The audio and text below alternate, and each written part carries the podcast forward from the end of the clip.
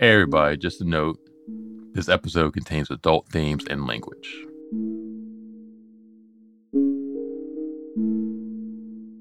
So, two years ago, I, I wrote this 2,000 word long essay for Esquire magazine about my mom, specifically about how I believe that her city and her country killed her. She died in 2013 after being diagnosed with stage 4 lung cancer a year before. And I suspect that the cancer would have been discovered sooner if the pain she had been experiencing in the years prior had been taken more seriously. Am I certain of this? No. But there's enough historical and, and present day context of doctors and nurses mistreating and dismissing Black women for the suspicion to feel real. I wrote the first draft of it in two hours. And then my editor and I tinkered with it for two months afterwards until it was ready. I was proud of the finished product. The writing felt right. Was even able to use old pictures of my mom for art for the piece. And the response to it was great. I mean, people shared it and, and said how beautiful and powerful it was. Some even volunteered similar experience with their parents, and sometimes even themselves. But something, I don't know, something felt off, felt unsettling. It just made me feel kind of yucky and, and, and, and queasy. I'd already grieved my mom multiple times on every social media platform that I'm on. I'd already written about her pain and, and her treatment and the pain it's caused by family in other essays, including in my book, where I devoted an entire chapter to it.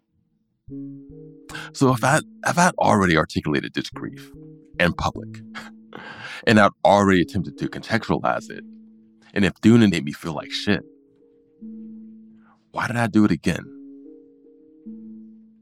Who was I doing it for?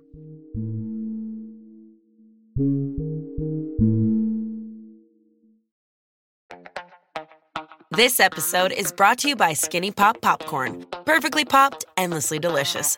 Oh, so light and crunchy. Skinny Pop Original Popcorn is the snack you've been searching for. Made with just three simple ingredients popcorn kernels, sunflower oil, and salt. Snacking never felt or tasted so good. Perfectly popped, endlessly delicious. Give yourself permission to snack and pick up Skinny Pop Original Popcorn today. Red Baron's new fully loaded hand tossed style pizza is so full of topping. Hold on there, partner. That there pizza is big enough for the both of us. With a half pound of toppings and a soft, chewy crust. It sure is. Problem is, though, this town ain't. Introducing the Red Baron fully loaded hand tossed style pizza. Share something awesome.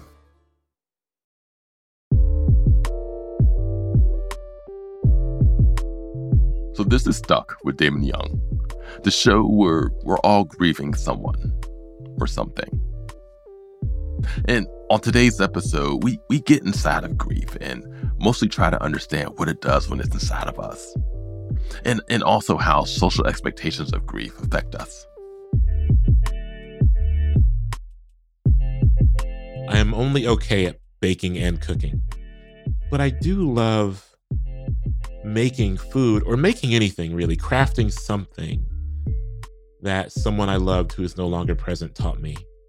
It's kind of like bringing a small part of them back to life, you know? Those are my first rituals. I always go to what did I learn from this person and how can I execute it in my everyday life now?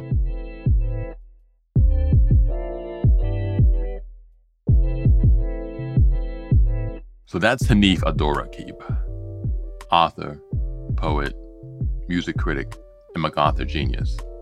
And I wanted to talk to him about grieving in public and, and also how he grieves celebrities.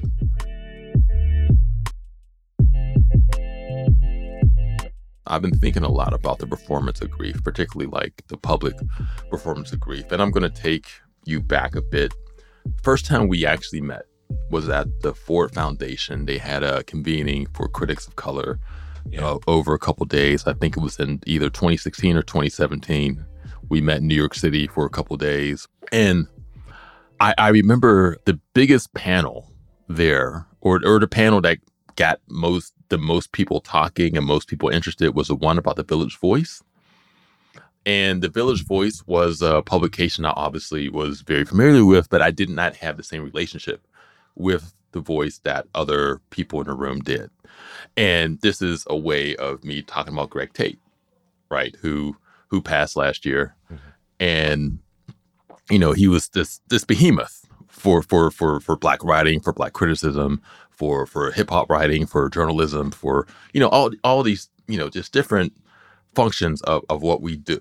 And I remember um, you know, when he passed, there were so many, so many beautiful remembrances and eulogies and, and stories about him that were just all up and down my timelines because um, I follow other writers and media people, whatever. And I did not have that same relationship with him and his work. Um, and it wasn't because I didn't like it, but I just wasn't as familiar. Um, but I felt a pressure to respond because so many, so so many of my peers, so many people that we knew were responding, and responding with this this really just deep love and admiration and and and uh, and honoration. And I just I don't know. Have you ever felt social pressure to grieve publicly in a way that you know may have felt somewhat inauthentic to you? Yeah, I used to, but I've been I've been thankful enough to be able to let it go. Mm-hmm. And I say that because what I actually think happens is people feel isolated and people feel on the outside of an emotion. I think that's the actual mechanics of it. And that's why so much of the performance of grief, say, on a place like Twitter, uh, after a person passes, can be so nightmarish because mm. it is isolating to watch people mourning someone who you don't feel a connection to. Mm. And there are a lot of ways that manifests itself, that lack of connection or that distance sometimes it's with rage, right? And sometimes it's like doing the thing that some people do where they kind of rain on the parade of those mourning. Mm-hmm. Um, some of this is faith based for me. I just really do believe in, no matter who it is, I just really believe if a person passes, then it is almost out of my hand. You know, like Madeleine Albright passing, I, I I'm not going to to unfurl the scroll of war crimes then because I've done it already. done it while she was living. Yeah. Um, and I don't think, and this isn't me, it, me like even wishing her well or anything. It's just me saying like after, in a moment uh, after a person dies, I like to decenter myself unless I actually have something worthwhile to say. I mean, you know, Tate, um, you know, I'm someone who wrote something as he after he passed, and I, I, you know, um, it is I yeah, I mean, it goes without saying. I think at this point in my life career, and anyone who knows I'm writing at all, that um, Tate's work meant a lot to me, and he meant a lot to me. I'm currently like, and I you still mourn. I still I'm working on my new book right now, and I wish I could send some of the pages to him, and I can't. You know, um, and so there's a way that I think we mourn publicly, or that I mourn publicly, that um, sets an intention for how I live in honor of that absence going forward. And if I can't do that, if I can't do that publicly, then I don't really say anything these days. But I used to. I mean, I particularly with musicians, because there was a point in my life where I think people really turned to me when any musician died and looked for something.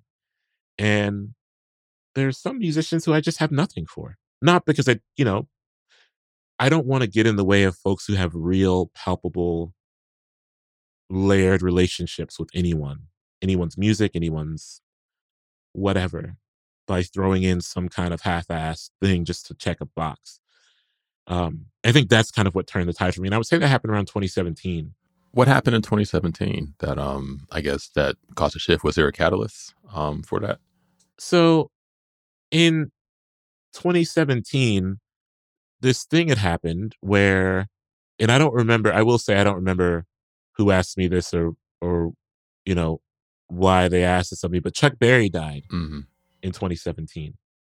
And I remember I was asked to write something, and I just didn't. I, I think I did, and I remember even now, if I look back on it, I'm like, this isn't my best work, and it's not my best work because I just Mm. I have some complications with Chuck Berry. One, uh, as a person, you know, as Mhm. personal complications with Chuck Berry, and two, my relationship with his music is actually not that strong. Now, my relationship with his legacy, sure, I guess. Um, but I remember feeling like I wrote this because people look to me to Mhm. write things when musicians die. And then in June of 2017, uh, Junie Morrison passed away. Mhm. Ohio funk legend, right? Ohio players, um, Funkadelic, all of that, like legend, legend. But he's less known outside of the borders of the state of Ohio, or mm-hmm. at least he's less appreciated because you know Ohio funk pioneers. It'd be like that with their legacies, and I couldn't find anyone to like let me write about Junie Morrison, who I loved, you know, whose music I loved, who meant so much to this state and the music that was formed in this state. And I remember thinking, like, I can't believe I exerted this energy. And I say this not to disparage Chuck Berry, I suppose, or, or at least I'm in, I'm indifferent about the disparagement of, punk, of Chuck Berry, but um, I expended all this energy writing about a musician that I had a average at best relationship with, and this one that I just had this fluorescent relationship with. I could not find anyone who was interested in that because he was not as big. And it, it trended me down this road of needing to give people um, their flowers, so to speak, both while they're present, but also preparing for a world where I can do it on my own terms. The thing I wrote for Greg Tate, I wrote just on my blog on 6805 because I didn't, one, I didn't want to get paid. I didn't want to get paid for writing about Greg Tate. Um, and I didn't Mhm. want to be edited. You know, it's different when it's personal in that way. I didn't want to get, I didn't want to profit off of mourning someone who meant to me what Greg Tate meant to me, and I didn't, I didn't want to have an editor picking through sentences on a line level in that process of mourning. And so that's you know, 2017 shifted because of that, but I've also began thinking about how to get better at the slow and real honoring of elders, of everyone, but particularly of, of elders um, in music. Has there ever been a celebrity or musician's death whose whose I guess impact on you surprised you? Little Richard was hard for me. And it's weird because Little Richard had been unwell for a long time. I mean, you know, some would say Prince, but an interesting thing about Prince is that I we kind of um I had prepared myself for that. What I think people don't remember is that the Friday before Prince passed, passed on a Monday, the Friday before, there was that report that came out about, about his plane making an emergency landing. Um, and the details were vague. I remember this because I worked for MTV News and I was at a party on that Friday night. And the news had come down about Prince, this Prince's plane making an emergency landing. And I, I got a text from my editor, Jessica Hopper, or perhaps it was in the like group Slack. And it was just like, okay, we got to maybe prepare something because it seems like Prince might not be well. And then and then the report kind of went away. But the back of my mind was like, oh, I'm a little worried that maybe something's up with Prince. So there was a way that I had prepared myself for the reality that Prince was um, not going to be with us, and it was it didn't feel sudden. The strange thing about Little Richard that still kind of haunts, and I mean Whitney too. Whitney maybe is um, Whitney. I, I want to say Whitney before I dive more into Little Richard because Whitney was devastating in part because I just knew I was among the black folks who had Mm. been rooting for her so vigorously. And I knew so many black folks who'd been rooting for her so vigorously. And it seemed like she was perhaps, um, I don't want to say on the other side of where she was, but it seemed like she was she was rejuvenated at that point in her life and career. She seemed rejuvenated. And to kind of have that taken away in that manner and to have it her death was just made to be so salacious in a way that didn't do her life justice, which happens, I think, with, with black women in, in particular. Um, you know, people latch on to what can be made tragic about them. But Little Richard too, because um, gosh, Little Richard spent so much of his life trying to tell people how great he was, and people still didn't get it. And he died with people still not really getting it. Um, And that was really hard for me because I think so much about lineage and legacy. Not my own necessarily, but the legacy of of people who I believe have put far more into the world than I have, uh, and ever will. And it just I was so heartbroken because of what I know, not what I believe, what I know, what I know about little Richard and how much more he deserved. Um, and how he never lived a life that offered him the fullness of what he deserved. And that was hard. Yeah, I, I think that the two that surprised me with how with how they hit me and still affect me today when I listen to their music. One is Amy Winehouse, and a- when Oh, Amy when, when when I heard that she passed, it just and I, I was a fan, but I wasn't like an Amy Winehouse stan. But I I, lo- I liked her music a lot. But when she passed, it just felt like you know what she. It's like Babe Ruth calling his shot. Like she had been t- writing about it, she had been singing about it, she had been talking about it, and then it happened. And it just, it just, it was just like, oh, she, she knew. She Yeah. knew. She knew. She she knew Yeah. this. She knew she was. She knew she wasn't going to be here very long, and she wrote about it. She sung about it. She lived through it, and just that. Thinking about that, the weight of having that knowledge, right? It's just it still haunts me. It still haunts me when I think about that, and and also when um Prodigy, from Mobb Deep, passed Yeah. and and when Oh, he man, yeah. when he died like and I, i'm not going to say it surprised me because mobb deep is like if Wu is 1a mobb deep is 1b for me in terms of my you know my my favorite all-time groups and the, the, the people who i grew up on the cold weather the cold weather music and you know after he passed i went back and i listened to a lot of you know i listened to hell on earth i listened to the infamous um M- mostly those two. Um, and I just listened over and over and over again, even Murda Muzik a little bit too, but mostly Infamous and Hell on Earth. And what really struck me listening to it now instead of as instead of a 16 year old, 17 year old in high school was how depressed they were, and how that Oh, yeah. depression Yeah. just existed throughout their music. Like even you know, you think about the first album they're what 16 17 years old making this album talking about you know all the drugs and all the alcohol they consume to take the pain away. At 16 or 17 however old they were when they produced you know the infamous and they created the infamous. And so just him dealing with sickle cell and having this this lifetime of pain but bringing me joy with the music he made about his pain right and and just thinking about that and you know him finally succumbing to it and it just yeah that that i, I i'm just thinking about it still now fucks with me.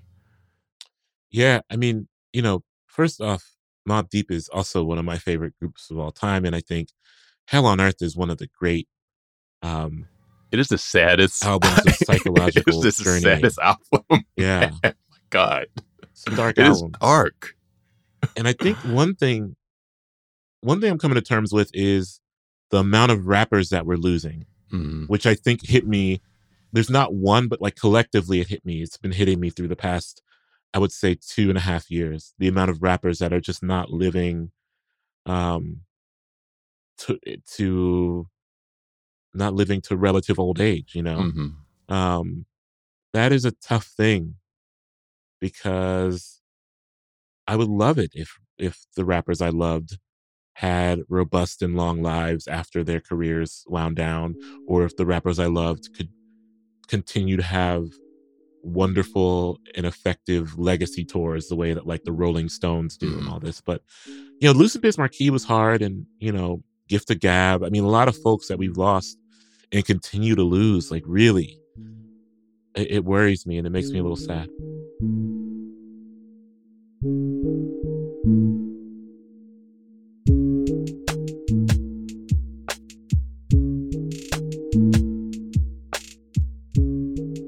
He mm. said they used to steal cars like they were taking the bus. On the weekends, my dad and Corey would jump one and drive it a minute up the way from the roller rink and walk the rest. If they needed a ride home, they'd just jump another and head back. One night, Mario gets a Trans Am and picks my dad and Corey up to go party in Homewood.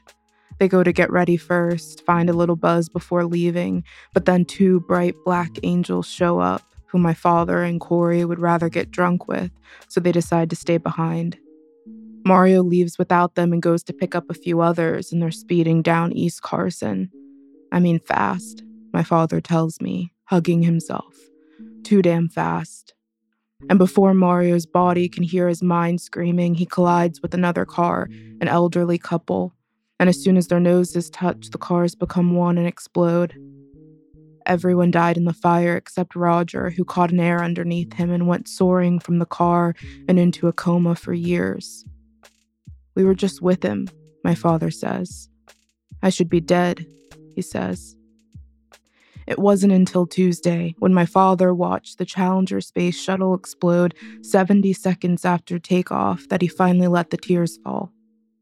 In that moment, when the whole world inhaled sharply and fell silent, my father bowed his head and screamed.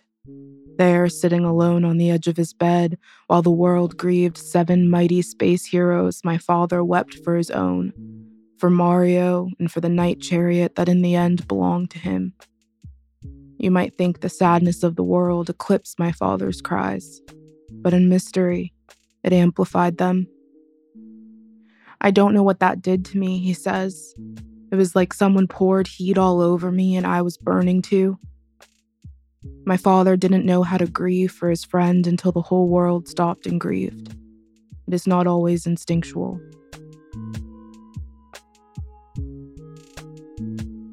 We are born knowing how to cry, but sometimes it takes another to teach us how to cry well and with purpose.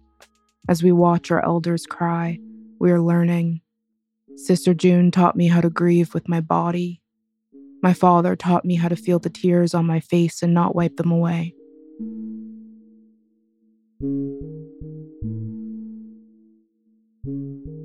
I'm Cole Arthur Riley. This is from a chapter on lament from my book, This Here Flesh.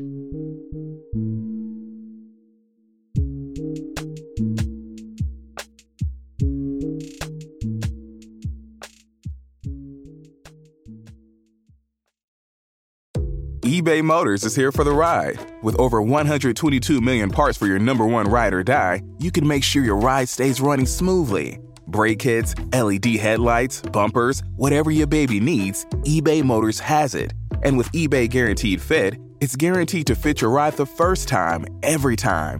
Plus, at these prices, you're burning rubber, not cash. Keep your ride or die alive at ebaymotors.com. Eligible items only, exclusions apply. Here's a cool fact a crocodile can't stick out its tongue. Another cool fact you can get short term health insurance for a month or just under a year in some states.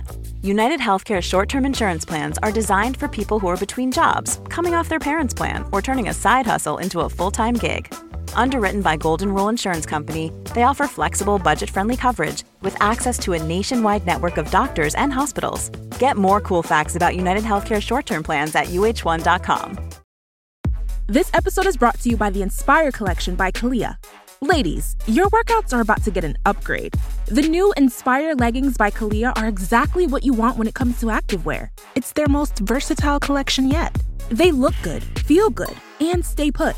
Using Lycra adaptive fiber, it compresses and molds to the body like a second skin, and it's unbelievably stretchy, so you can move however you want. Shop the Inspire collection by Calia now, exclusively at Dick's Sporting Goods.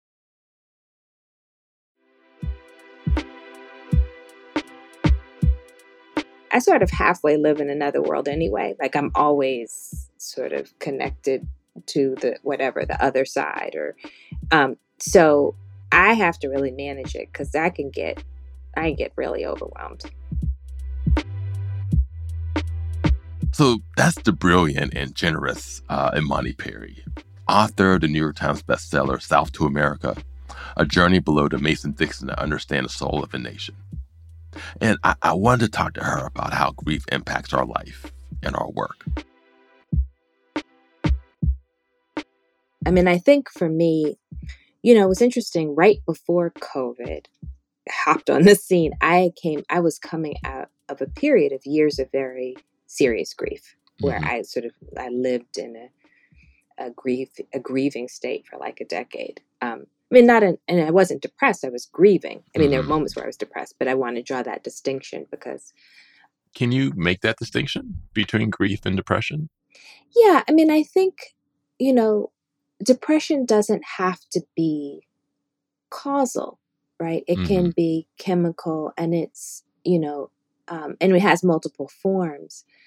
But I feel like, you know, with grief, you really, I think once it's out of the most acute stage, you can really function the way you do normally, but it's just you're sort of part of you isn't there Mhm. because you are um, missing the self, the person or people you're grieving, but also mis- missing the self that was, right? Mhm. So for me, it was part of my grief was they're all, the, I, I stopped looking forward to things because I saw moving forward in time associated with more death for me.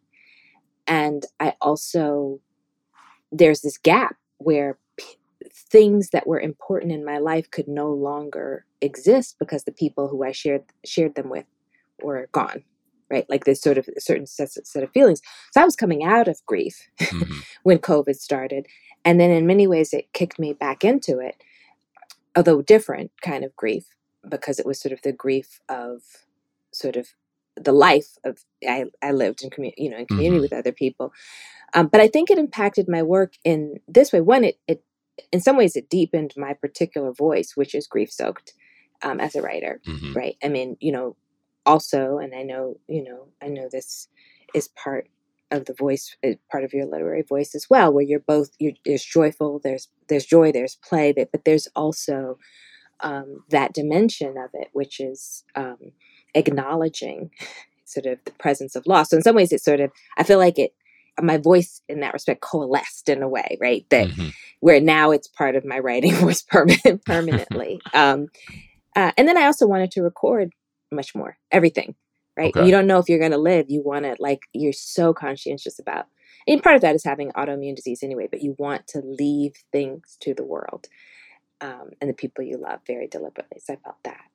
You know, and mm-hmm. just getting back to the to grief and and also but writing, I'm wondering if the mechanics of writing, like the actual physical writing process, if that is a is a way of alleviating grief, and and also too, if writing about grief has an impact on alleviating it for you, or if it or if it is re-traumatizing when you when you do that.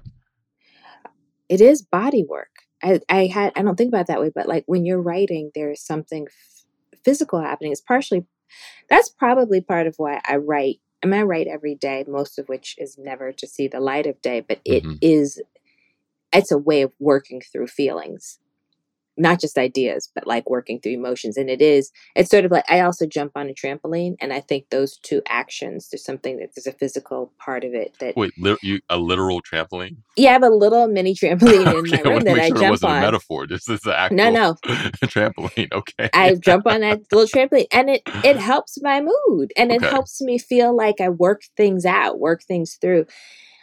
So I don't know if I I don't think it is like writing isn't healing or something for me, but it Mhm. a way of managing emotions and Okay. confusion and being overwhelmed. So it doesn't like I don't get through stuff on the page, but I can live through it with writing. Okay. Okay. I, I, I see that. I, I think I've had a similar experience with writing. Um, Yeah. although, okay, so my mom passed in 2013. It'll be nine years uh, this Mm. October, and I've had these mechanisms um, of, of grief where I've I've grieved her publicly. I've had you know Facebook statuses. I've written things. There's a whole chapter in my book about her and about her death, and I wrote a thing for Esquire um, in 2020 about about her health and about Pittsburgh Mhm. and about I Black remember. women and Yes. and and and whatever. And after I wrote that piece, I decided that I'm not going to do that anymore. Mm.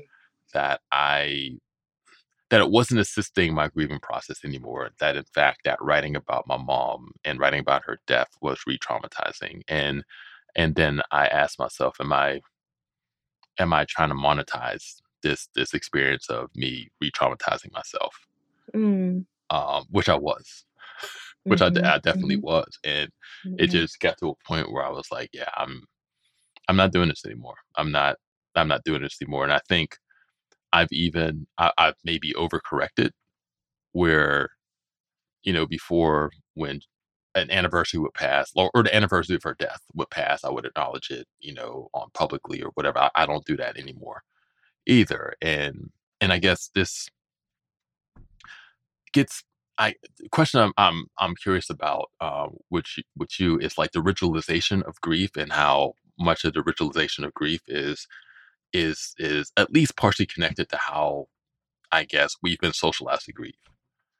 I'm wondering if you ever felt that with your grieving process and also how it connects to your work.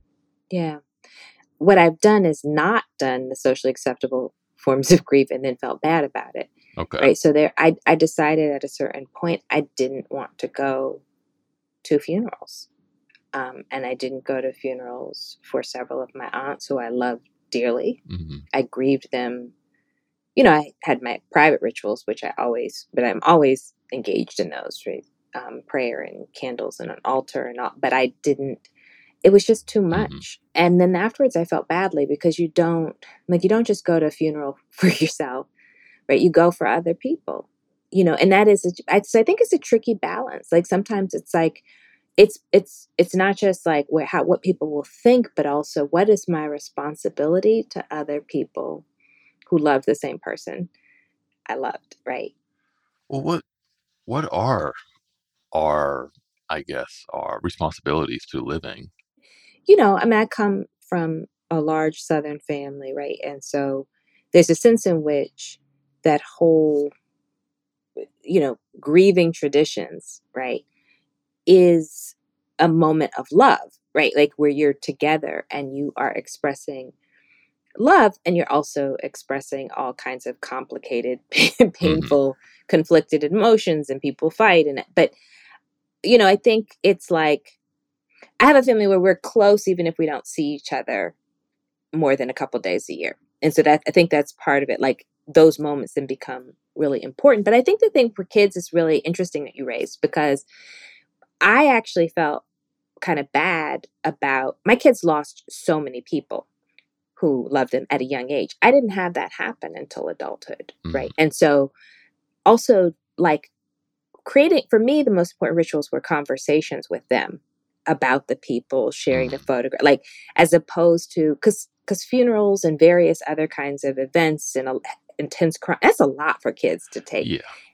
and in our communities we have kids up in those places and that, that those events can be traumatizing Mm. actually And my daughter, um, six now, and she is she's she's starting to ask questions about death.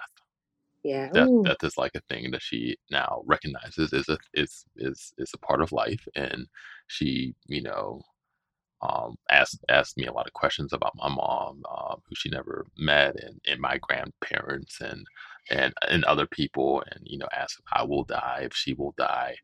Do you tell her the truth I do, I do, and and and, and I, I also tell her, you know, not not for a very long time. You don't have to think about that. You don't have to you don't have to worry about that right now. You know, you're going to live a long life. You're going to have kids like how we have kids, or if you don't, you're going to be an adult. You're going to be grown up. You're going to live a long life. But still, you know, I I did. uh I, I do have ambivalence about honesty in that in that in that sense because it, it gets back to whether or not you feel like your child can handle it because it's not it it honesty is yeah of course that that seems like it's always the right thing to be but sometimes being honest can be cruel and i just you know i feel like she's at a place now at six where she could you know she could take it and she can hmm understand it and you know it's going to scare her a bit it has scared her a bit right but i don't think that that's a bad thing right now as right long i as it so doesn't either. overcome her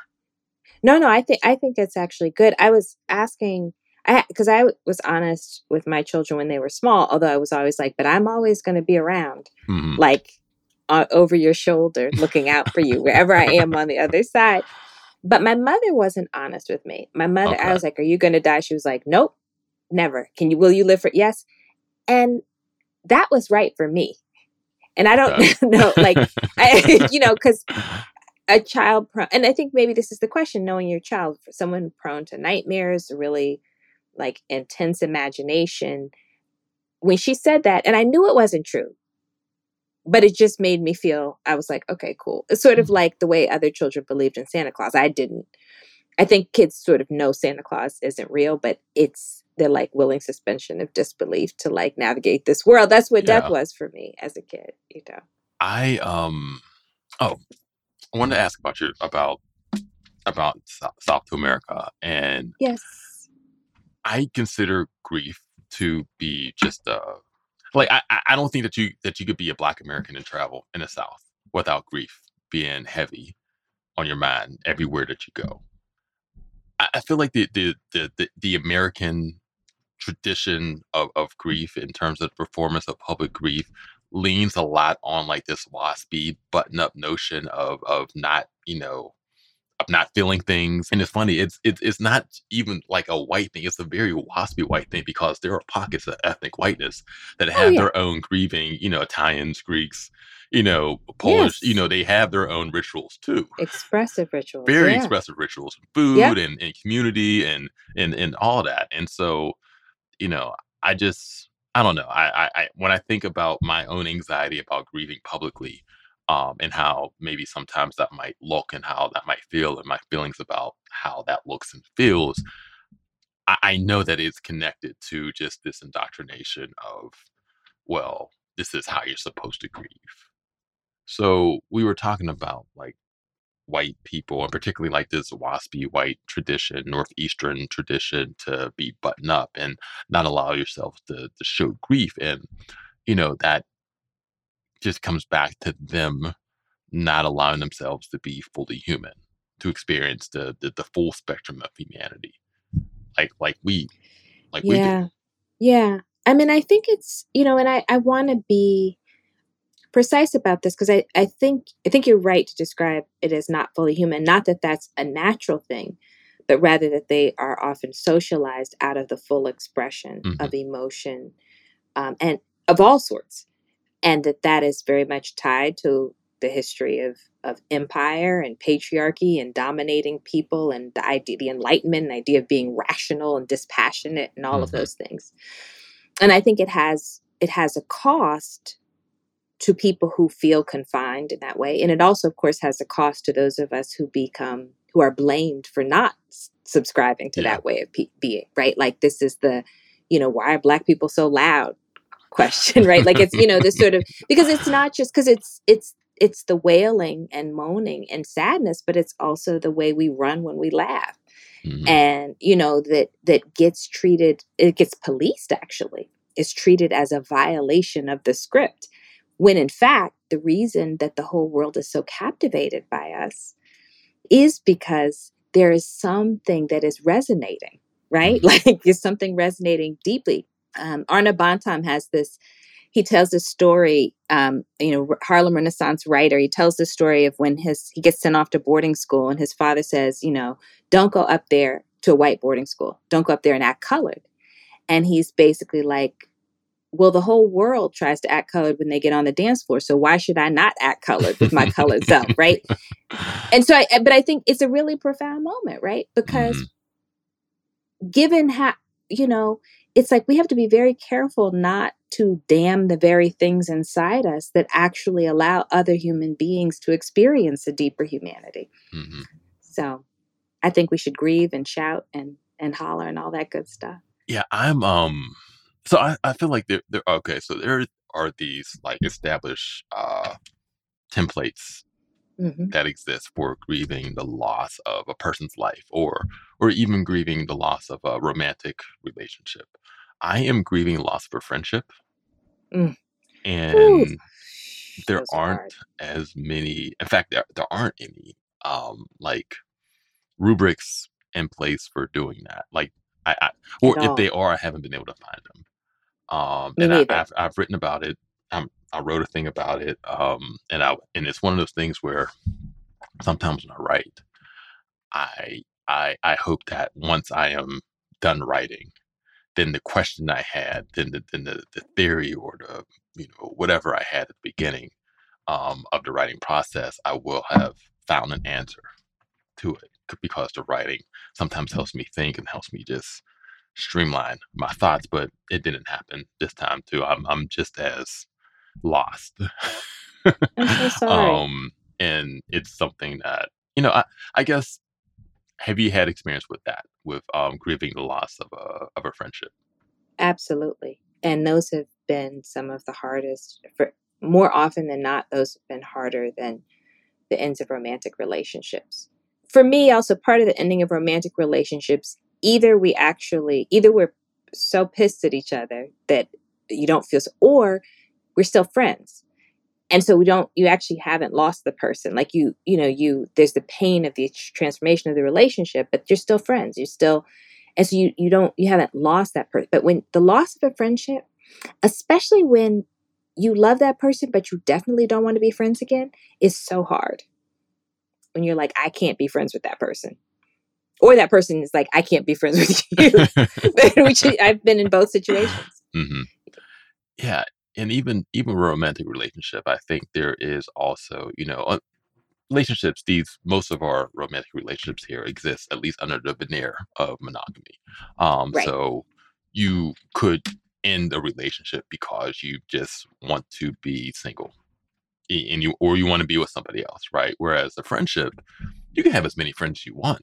Yeah So, you know, obviously different friendships are going to hold different spaces and different points of your life, but there's no re- you could have a thousand. I mean, you're not going to have a thousand friends, but you could theoretically have a thousand friends. And so, so when a friendship end, so when friendship ends like that, it's like, oh no, this is about you, or this is about the relationship.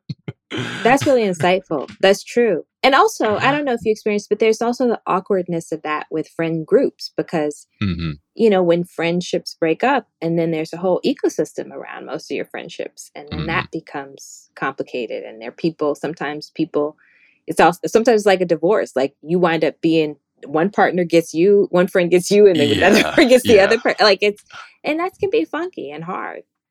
Yeah, I haven't I haven't had that experience uh yet um in terms of having like to, to separate the friends um custody like a, have like a custody Custody, agreement custody battle. like Right. you know or you get them on the weekends you know, I mean you get Monique on the weekends and I'll I'll get her you know I'll get her in the summer um and we can hang out but uh it it's something that is taking a bit more out of me than than I anticipated um it would and it's um yeah it's been two years and it's still it's still very very very fresh one of the things I tell people with divorce, because I experienced divorce, is that if you go through divorce and you decide you're not going to be angry, then it is much more painful because you just have to deal with the loss. But I think it then actually, so I, I think there's something about what the loss of friendship that tends not, sometimes you fall out with people because they did you dirty, but sometimes it's, uh, you know, and I, I do think there's something about what it means to let go of someone even if you don't think that they're like you you it's not they're not a bad person you're not enraged. And so I, Mhm. I sort of had i feel like i had that experience although my ex-husband and i are still friends but to sort of be honest about no this person is great but it's hard. Do you have you ever found yourself like desensitized to to subsequent griefs? Oh i wish. I don't. I mean, I, I, I just, I, and I say I wish because I do think, you know, one of the things that I am learning as I as I get older is that a lot of what it means to have a good life is figuring out how to make do hmm and making do. You know, we sort of our culture kind of looks down on making do as a disposition because everything's supposed to be healed and everything is supposed to be aspirational and you're supposed to get everything right. You're supposed to try to make get happy and i i think that that is not really what life is like. And there's a lot of ma- and that if you can make do where you're like okay i'm gonna hold on. This this and this is fucked up but this is good and i'm gonna hold on. I feel like that's a big part of learning how to live well. And so i when i say i wish i i really can fall apart with new new griefs and have a you know and feel sort of emotionally not in control in a way that I feel like I, it takes me a while to get myself together. And I, and to be completely honest, you know, as a black adult in this society, you, we have to make do. Mm-hmm. I mean, it's just a lot of grief. And it's grieving people, it's grieving, you know, the worlds we are grieving communities. It's there's so and so we have to have a way of like, okay, holding on, right, mm-hmm. day by day. You're gonna fall apart, but you also have to understand, you know, as my grandmother used to say, you weren't born to live on flower beds of ease.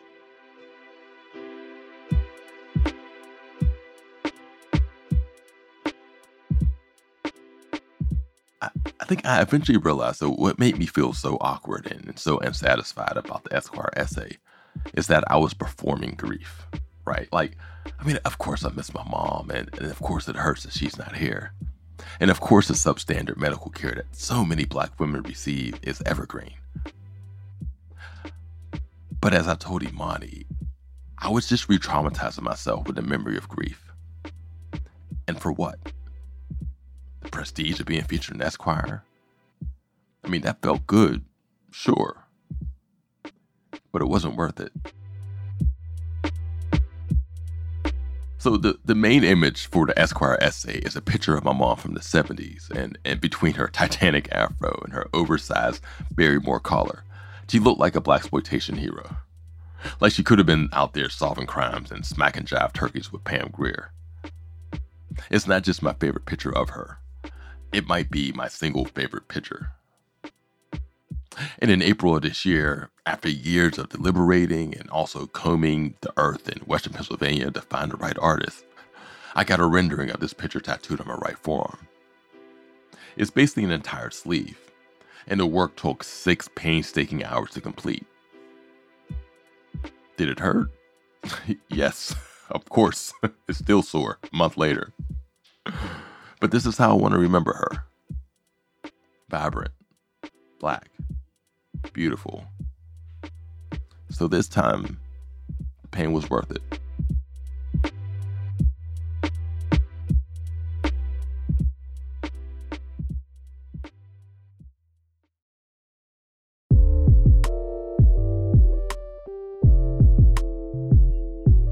Stuck with Damon Young is a Spotify original podcast from Gimlet and Crooked Media. It's hosted and written by me, Damon Young. Ruben Davis is our executive producer. Our producers are Ashley Velez, Morgan Moody, Carlton Gillespie, Priscilla Alabi, Stephen Hoffman, and Corinne Gilliard.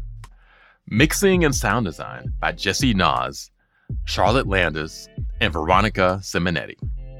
Theme music and score by Open Mike Eagle. From Crooked Media, our executive producers are Tanya Somanader, Sarah Geismer, and Katie Long. From Gimlet, our executive producers are Rosie Guerin, Crystal Hall Stressler, Colin Campbell, and Lydia Polgreen.